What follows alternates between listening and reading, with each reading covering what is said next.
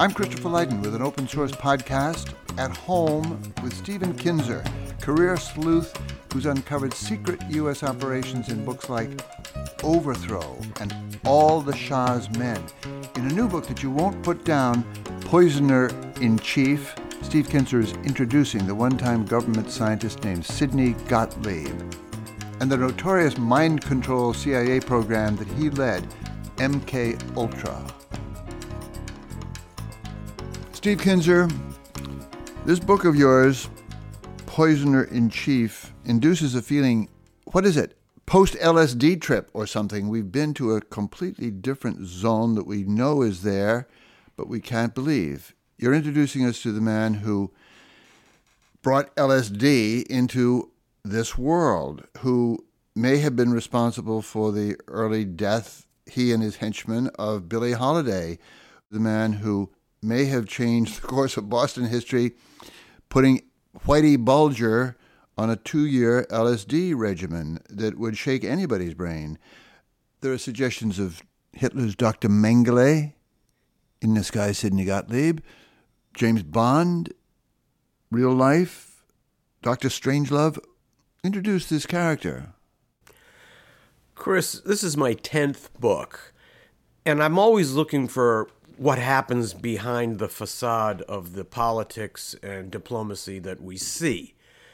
I've discovered a lot of things that are surprising, and maybe they've shocked other people, but this is the first time I've been shocked by something that I discovered in writing a book. So I'm still getting over my shock from the process of learning who this Sidney Gottlieb was. I now conclude that he was the most powerful unknown American of the 20th century, unless there was somebody else who was conducting extreme and sometimes lethal experiments on three continents and had a license to kill issued by the US government.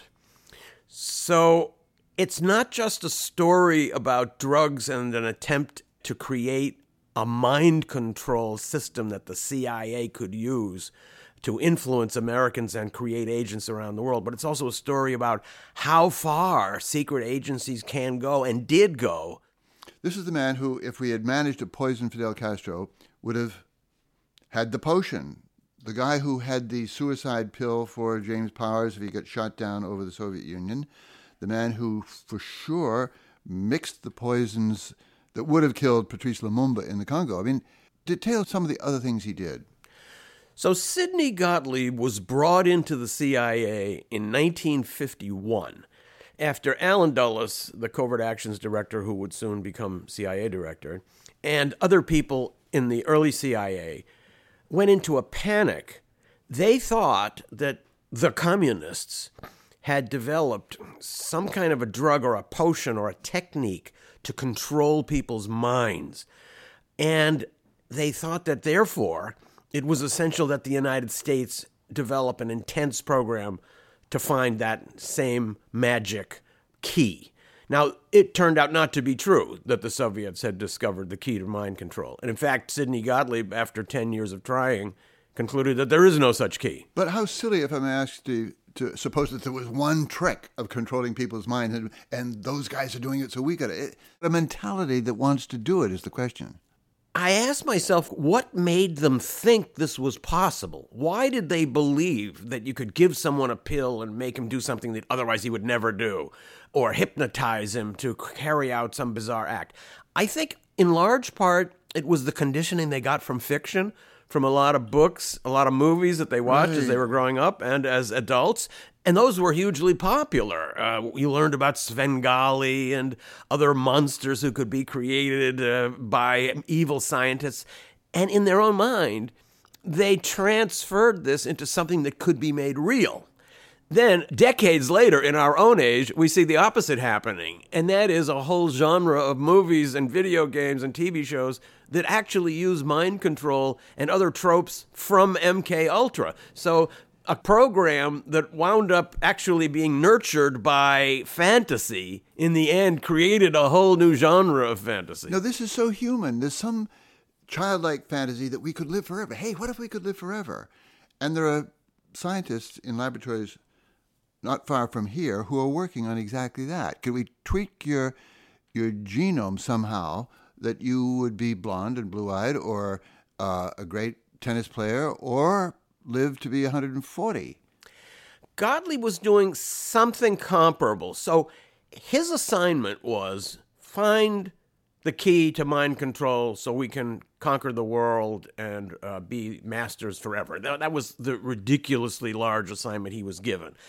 And he decided with his scientist's mind, he was the chief chemist of the CIA, that before you could figure out how to implant a new mind into someone's brain, you first had to find a way to blow out the mind that was in there, to blast it away. And he spent 10 years testing various drugs, electroshock, hypnosis, other techniques of sensory deprivation in order to find ways to destroy human minds. In the end, he concluded that yes, it is possible to destroy human minds. And some of the experiments that he did were so extreme they would destroy anybody's mind. But he figured out also that it's not possible to get to stage two. After you've destroyed their mind, you cannot put a new one in to replace it. Wow. This is what they were doing in Atlanta at the federal penitentiary, presumably. So Gottlieb carried out his most extreme experiments in two different areas. Uh, some were inside the United States. They were often using prison inmates as the victims. At one point, there was an experiment in a prison in Kentucky in which seven African American inmates were isolated and given what were called double, triple, and quadruple doses of LSD every day for 77 days. Mm.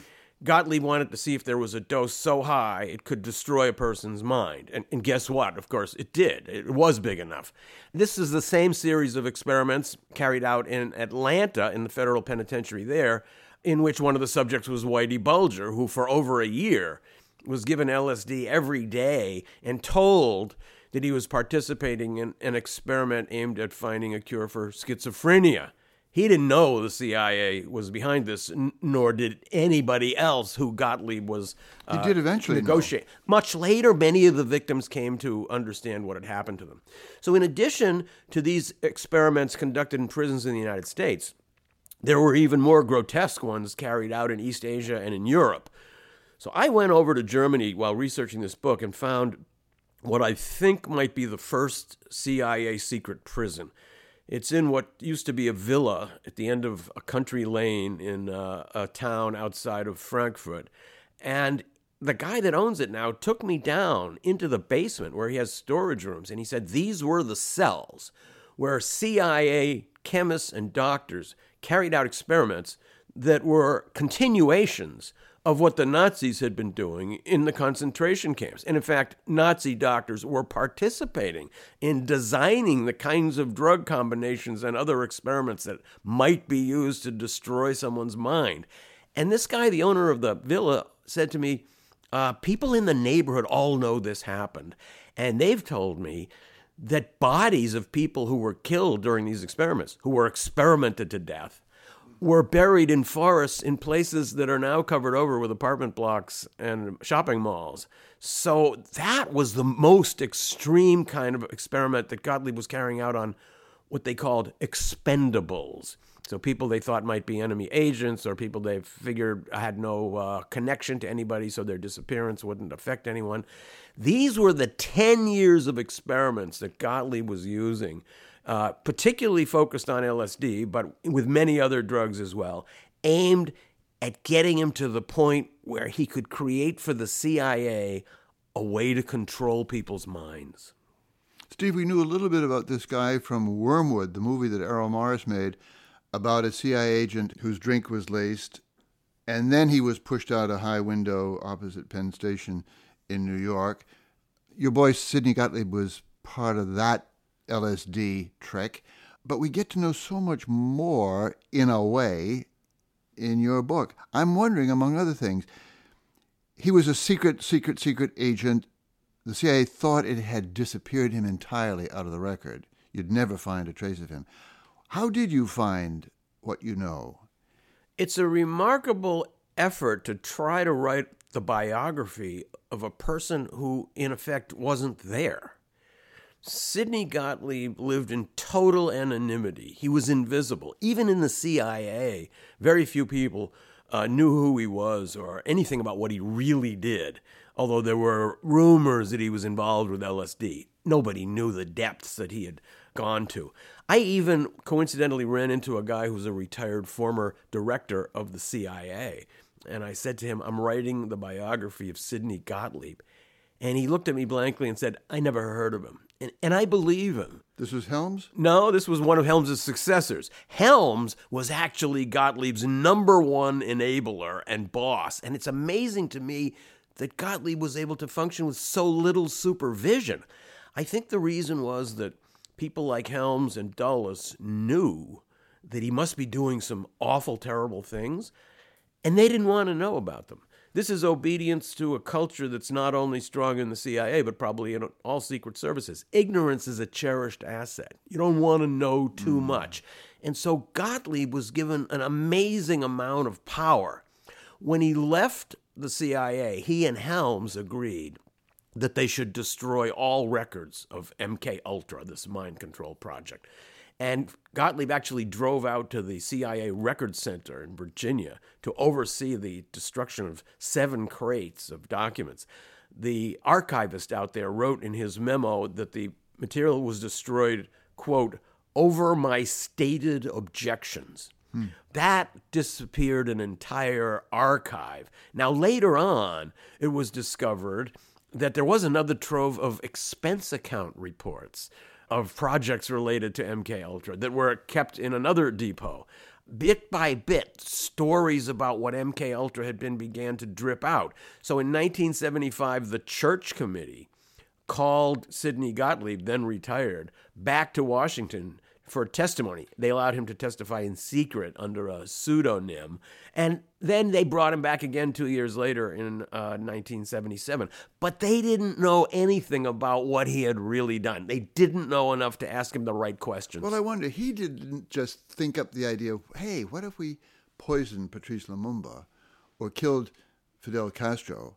You're absolutely right. So the wild extremes of MK Ultra came out of Gottlieb's own mind. He was just told, "Do whatever you need to do to find the key to mind control." Then, towards the end of the 1950s and the beginning of the 1960s, Gottlieb assumed another role. So he, as the CIA's chief chemist, knew more about poison than anybody in the United States, probably more than anyone in the world. What did he know about it, for example? He had assembled freezers full of some of the world's most deadly toxins. Some were toxins that would cause specific diseases like tuberculosis or anthrax, but he also had biotoxins that he had extracted from various kinds of animals.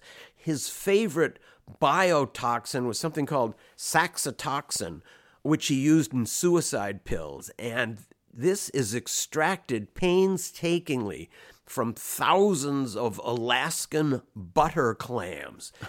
and the potency that, of what he distilled of this saxitoxin was so great that a single gram would kill 5,000 people. And that's why he used that particular toxin to make the suicide pin that was given to the pilots of the U 2 uh, spy plane during the 1960s. So, when Eisenhower decided in May of 1960 that Castro should be, as he put it, sawed off, the CIA then immediately thought, as we all know from the history now, let's approach the mafia. Let's get them to gun him down and a CIA emissary went to visit two famous gangsters in Las Vegas.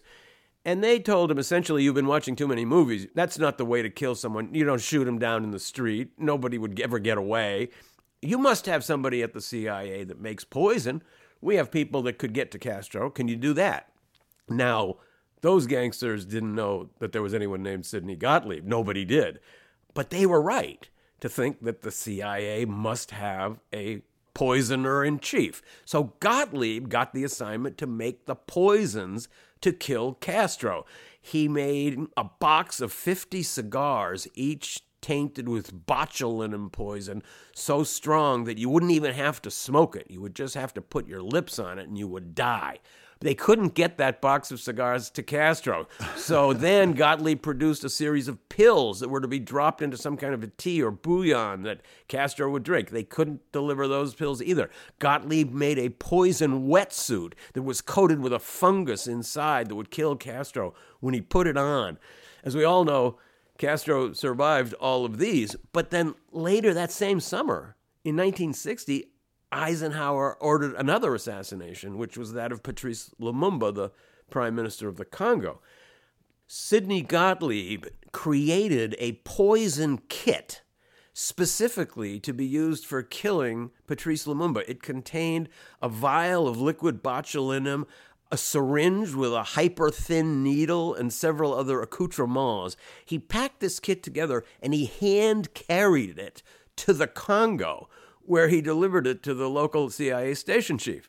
So that certainly makes him the only person ever to have carried U.S. government manufactured poison to a foreign country with the assignment of using it to kill the leader of that country. Has it occurred to you why Ian Fleming and Sidney Gottlieb have never been seen together? This is literary fancy. This is wacko. It really goes beyond imagination, and it makes you wonder how much else is out there. So, Sidney Gottlieb was this visionary chemist. He wasn't a sadist, but he might as well have been, uh, considering what he did. He definitely lost track of any moral calculation or any sense that there's a certain amount of evil that you can do in a righteous cause that ultimately outweighs the righteousness. But in addition to all of that, besides having this very cruel approach to research, he also, in his private life, was an amazingly different person. He was spiritual. He was compassionate. He meditated. He studied Buddhism. He had a quote from the Quran on the wall. He grew his own vegetables. He lived in an eco cabin with no running water. He got up before dawn to milk his goats. So you really have this Jekyll and Hyde character who, during the day, is supervising the most extreme experiments ever carried out by the U.S. government. And at night, being the loving father and eco man who actually was kind of a proto hippie. It's amazing, Steve, especially that you found it out. I count on you to warn us about crazy war with Iran or watch what's going on in Latin America. How did you get onto the trail of this thing?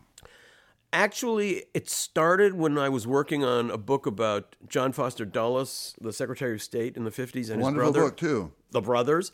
In that book, I came across the story that a CIA guy working for Allen Dulles had carried poison to the Congo. That started me thinking, who was that guy? And I then discovered that this was the person who made poisons to kill various foreign leaders. The more I researched him, the more I realized that actually that was just a small piece of what he did. For those murder plots, he was essentially just the pharmacist compounding the goodies. The MK Ultra project was far more bizarre. And then I went on to discover that he was the person who brought LSD to the United States. We thought it was Timothy Leary. But Timothy Leary must have gotten the idea from somewhere. Where did it come from? So Tim Leary first got interested in psychedelic drugs when he read an article in Life magazine in 1957 about a couple of Americans who had gone to Mexico and found the so called magic mushroom that has psychedelic properties. Tim Leary was fascinated by that article. He then went to Mexico. He found the magic mushroom and tried it himself. He loved the experience so much that he then went on to a lifetime of being the big LSD guru that we all know about. But what Tim Leary did not know and could not have known is that the expedition to Mexico that was the subject of that article in Life magazine was paid for by Sidney Gottlieb, mm. by MK Ultra, by the CIA, and one of the Americans who was on the expedition was working for the CIA. So Tim Leary, in his later life, definitely came to realize and accept that he had been turned on by the CIA. And he wasn't the only one. So I mentioned all these horrifically coercive experiments with LSD and other drugs that Gottlieb was carrying out. But there was another side of his LSD experimentation. In 1953, Gottlieb persuaded the CIA to spend $240,000 to buy the entire world supply of LSD from the chemists in uh, Switzerland who had manufactured it.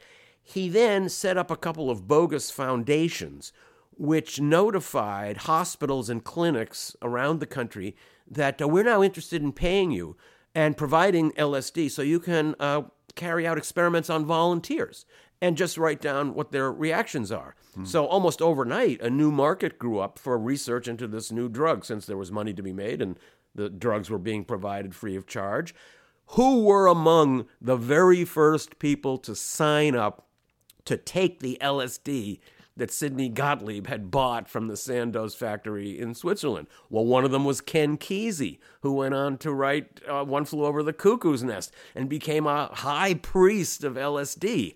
Another one was Allen Ginsberg, the poet who listened to uh, Wagner while taking his first LSD for, at Stanford University in an experiment sponsored by Gottlieb and the CIA. the same thing happened with the Grateful Dead. They got their LSD from Gottlieb. Robert Hunter, the uh, lyricist of the Grateful Dead, got his first LSD uh, also at Stanford in the same experiment that uh, Allen Ginsberg participated in. These are the guys that then set off the LSD revolution. So Gottlieb can really be seen as the first acid visionary. He is the one who is the unwitting godfather of the LSD counterculture. And of course, the irony of it is that the drug that Gottlieb hoped would give the CIA the ability to control people's minds wound up fueling a generational rebellion that was aimed at destroying everything the CIA stood for. Fascinating to me, Steve, that this comes out of your work on Allen Dulles and the, the brothers Dulles. I read that book with great interest. I'm sure we talked about it.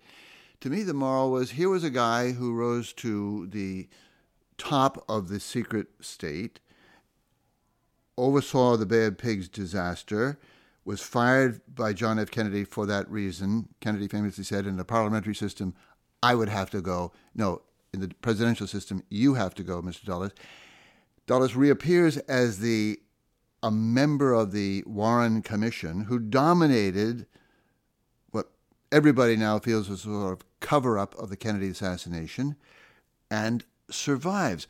All of this brings halfway into the light this unbelievable and uninspected power of, dare we say, the deep state, the secret government, and leaves entirely open the suspicion that it was the deep state that killed John Kennedy. How do we cope with this as citizens, as human beings, as grown ups who want to believe evidence and don't want to drive ourselves crazy with, with paranoia? I mean, what's to be done here? So Allen Dulles was doing things that we don't know about, some of which we later learned, some of which I'm sure we will never learn, but at least he was a public figure. The guy that I write about, Sidney Gottlieb, was totally unknown. So that, in a way, is even scarier. How could a person with this much power have functioned for so long, so freely, without anybody even knowing that he existed? but I want to distinguish something here. You say he's the most important unknown person, maybe in our in our modern history. But what's really unknown is who was who was running him. Who was the puppeteer behind this unknown puppet? Well, I feel that Gottlieb, in a way, was a, an instrument of history, and he's a reflection of all of us. I think that Allen Dulles and uh, Richard Helms and even Dwight Eisenhower had a general idea of what he was doing, and uh, they didn't want to know anymore. So they let him run wild. And I think one of the lessons for today is. Well, they let him go wild in the laboratory, but they didn't let him out of the cage until they wanted to. Right? There's no doubt that Gottlieb was working within what he believed, and I think correctly, was a framework in which his work was tolerated and encouraged. For me, the lesson is that you can't get carried away with a belief that we are in a particular moment now so drastic that anything is justified. I think that's what we heard then, and it's what we're hearing again now. Well, we heard it from Dick Cheney in, uh, on the matter of torture. Absolutely. I think that is the great danger. So the covert sphere plays such an important role in our lives, and Americans are so aware of this that I think that is what has created this sense that there must be much more going on behind the scenes than we know. I give you one little example in my book. So, we talked briefly about Frank Olson, the CIA chemist who mysteriously went out a window after threatening to quit the CIA and reveal the secrets of MK Ultra in the days before the episode, before he died, he was continually with the little group of the CIA chemists with whom he worked. At one point, they stopped for a lunch at the Hot Shoppes in Bethesda, Maryland, and Frank Olson refused to eat. He said that he was afraid the CIA was poisoning his food. Now, under normal circumstances, you can file away the belief the CIA is poisoning my food, along with the one that says that aliens are communicating through my dental fillings. But Frank Olson not only knew that the CIA poisoned people's foods, he himself had made the poisons. Oh so this makes you think how far do you have to go before you begin believing even these crazy theories? It's wild. Not least the sort of cultural spin offs. Gottlieb worked with a guy named George Hunter White, who was obsessed by narcotics and drugs in the jazz world. And it was he, in retrospect, who may have hounded Billie Holiday, who had a pretty innocent habit and an incredibly healthy soul, into her early death. George Hunter White stands out in this bizarre cast of MK Ultra characters. You have all these gentlemen torturers and Nazi doctors and electroshockers, but George Hunter White was really an extremely bizarre figure. So he was a federal narcotics agent. Uh, he was also a heavy narcotics user himself and a heavy alcoholic. Uh, he was into all kinds of bizarre sexual kinks as well. And he was hired by Sidney Gottlieb to run a crazy operation in New York where people were lured into an apartment in Greenwich Village where they would be doped with LSD and other drugs. Later, he moved to San Francisco and ran a bordello for Gottlieb in what was called Operation Midnight Climax. and this is a place to which prostitutes would lure men so that their drinks could then be spiked and the uh, possible effects of sex mixed with drugs could be observed and recorded. So George Hunter White also had his regular day job as a narcotics agent while he was overseeing these bizarre MK Ultra projects. And you're right, he uh, was part of the campaign against jazz musicians in New York. Thelonious was, Monk, for example. He was particularly irritated by Billie Holiday, who he said was always in big cars and fancy furs. And this irritated him. It must have made it seem like she was living above the station that George Hunter White thought she should be living in. Mm. So uh, he persecuted her uh, in particular, and uh, you could argue that uh, that helped fuel her decline toward an early death. You could argue, I think. We've heard before about Whitey Bulger being part of an LSD experiment in Atlanta Penitentiary. I never took it quite seriously. He was a bad apple before he ever met the Sidney Gottlieb team. On the other hand, there's a very persuasive argument in your book that uh, no, this almost two years on heavy doses of this stuff could have inflicted a terrific pain, for one thing, nightmares, mysterious fear of his own insanity, this kind of thing, but shaped his notorious career forever after. You quote uh, Anthony Cardinale, a defense lawyer, saying, if that had been brought out at Whitey's trial, it would have got him off, you know, instantly. I wouldn't go quite that far, but it's certainly true that using LSD every day for a year and a half without being told what it was when you're 26 years old and in a jail cell has to have a deep effect on you. Whitey Bulger wrote about this later on. He said, I was in jail for committing a crime, but I feel like a greater crime was committed on me. So he was in jail for truck hijacking in the Atlanta penitentiary when he was drawn into this LSD web. For the rest of his life, he had hallucinations by his own account. He could never sleep. He had to, even in jail, he wanted to sleep with the light on.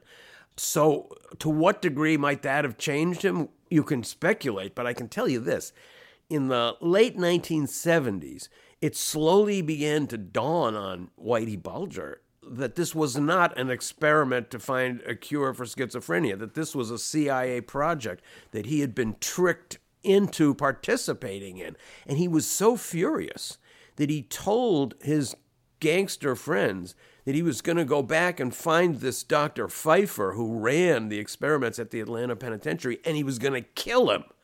Now, Dr. Pfeiffer later died a natural death, so Whitey didn't get around to that one. But he definitely felt that this was a decisive episode in his life. And for me, it's interesting because we hardly have any accounts of people who were the victims of Sidney Gottlieb's experiments. Many of them never knew until their dying day that they had been such victims. Others may have died.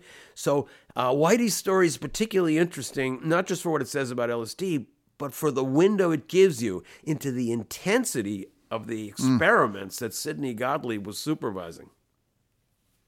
Stand way back. What drove all of this? Is it kind of human madness and the availability of of science to to do crazy tricks?